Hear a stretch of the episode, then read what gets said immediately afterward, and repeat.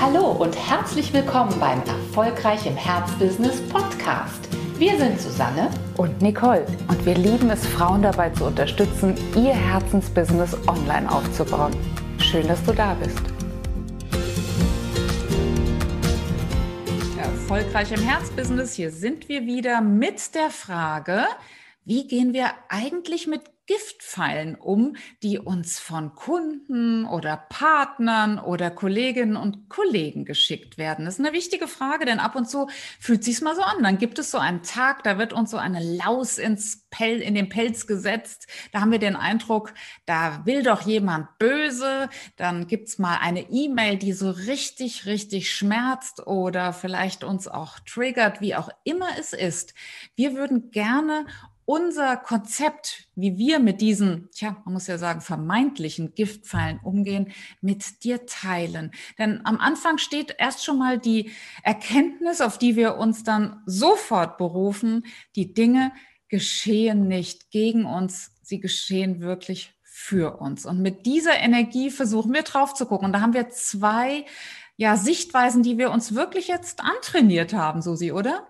Doch, das muss man wirklich sagen. Vor allen Dingen, seitdem wir selbst mit Bob Proctor zusammenarbeiten und natürlich festgestellt haben, alles das, was uns passiert, du hast es gerade eben gesagt, passiert uns erstmal. Ob das dann etwas Dramatisches ist oder ob das etwas Gutes ist, sprich ganz plakativ gesagt, ob das etwas Negatives ist oder ob das etwas Positives ist, entsteht erst in dem Moment, wo wir es bewerten.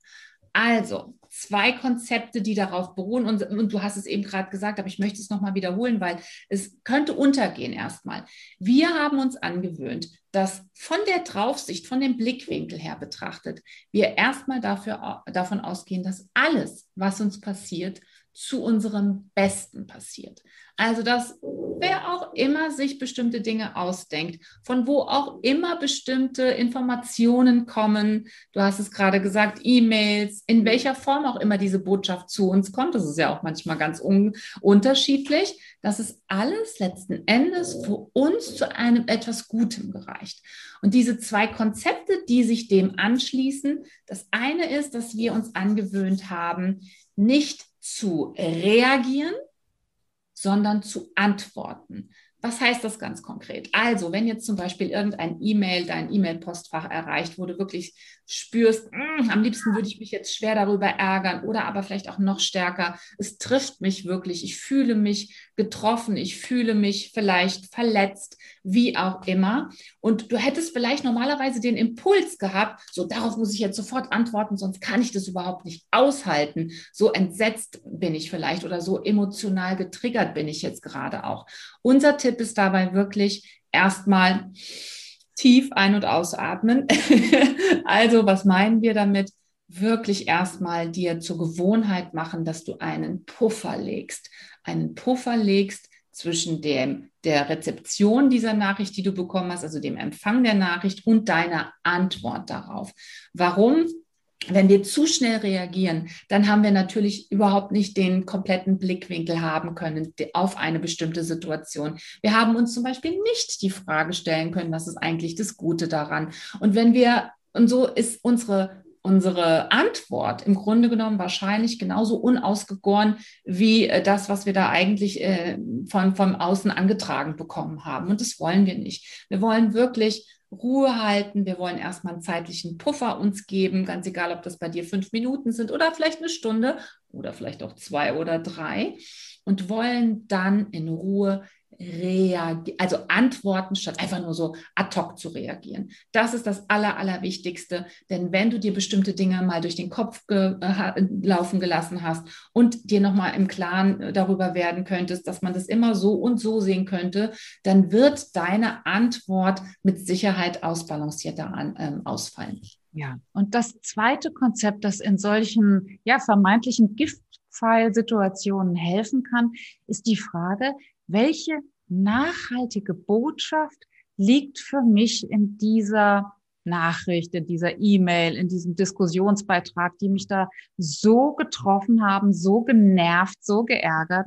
Also wenn wir intuitiv denken, Mensch, was erlauben Strunz hier eigentlich, dann können wir uns auch sagen, was erlaubt uns eigentlich diese Nachricht in unser Leben zu holen.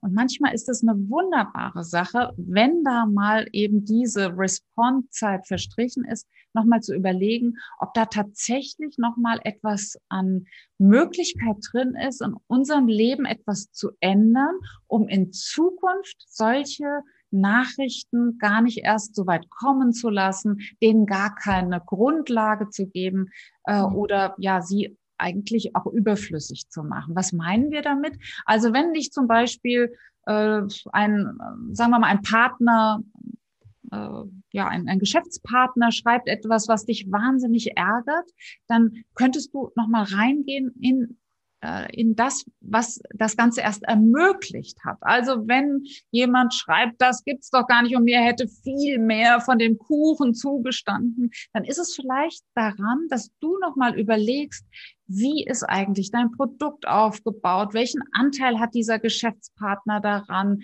Ähm, ja, wie ist es überhaupt zu diesem ganzen Geschäft gekommen? Wer hat den Kunden angebahnt? Also will sagen, dass du nochmal für dich überlegst, was ist eigentlich wo, wo ist eigentlich deine eigene Grenze? Denn offenbar hat ja dann der Geschäftspartner auch eine, eine Grenze an einer anderen Stelle gesehen. Und wenn es dir gelingt, das für dich klar zu kriegen und in Ruhe damit zu kommen und in Übereinstimmung damit zu kommen, das vielleicht auch mal schriftlich niederzulegen, dann war diese E-Mail von dem, der da ganz viel gefordert hat und von dir noch wollte, ja, also sogar ein Riesengeschenk, weil es dir ermöglicht hat, alles mal niederzuschreiben, diese, diesen Kooperationsvertrag vielleicht in ein paar Stichpunkten auch wirklich mal zu Papier zu bringen, dass damit das nicht nur so mal zwischen Tür und Angel gesagt ist, will sagen, du bist darüber vielleicht auf eine höhere Stufe deines unternehmerischen Daseins gekommen. Es hat dir dabei geholfen, eine Struktur aufzubauen. Es hat dir vielleicht dabei geholfen, die Korrespondenz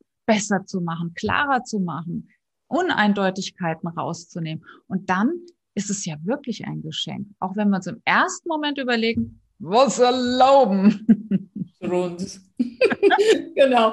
Also die ganze Überschrift könnte hier, glaube ich, auch lauten, wo liegt das Geschenk für uns? Wo liegt die gute Botschaft für uns? Wo liegt die Möglichkeit wieder für uns in diesem Umstand, in dem, was wir da gerade von außen serviert bekommen haben? Und wenn du das so nehmen kannst, dann kommt schon wieder mehr Ruhe in das System rein und dann wird das Ganze schon wieder positiver. Und dann kannst du vielleicht auch über den einen oder anderen Giftpfeil letzten Endes lachen. Und vielleicht wird dann auch der Giftpfeil eher in der angloamerikanischen Lesart zu einem Geschenk. What a gift. What a gift. Bis bald.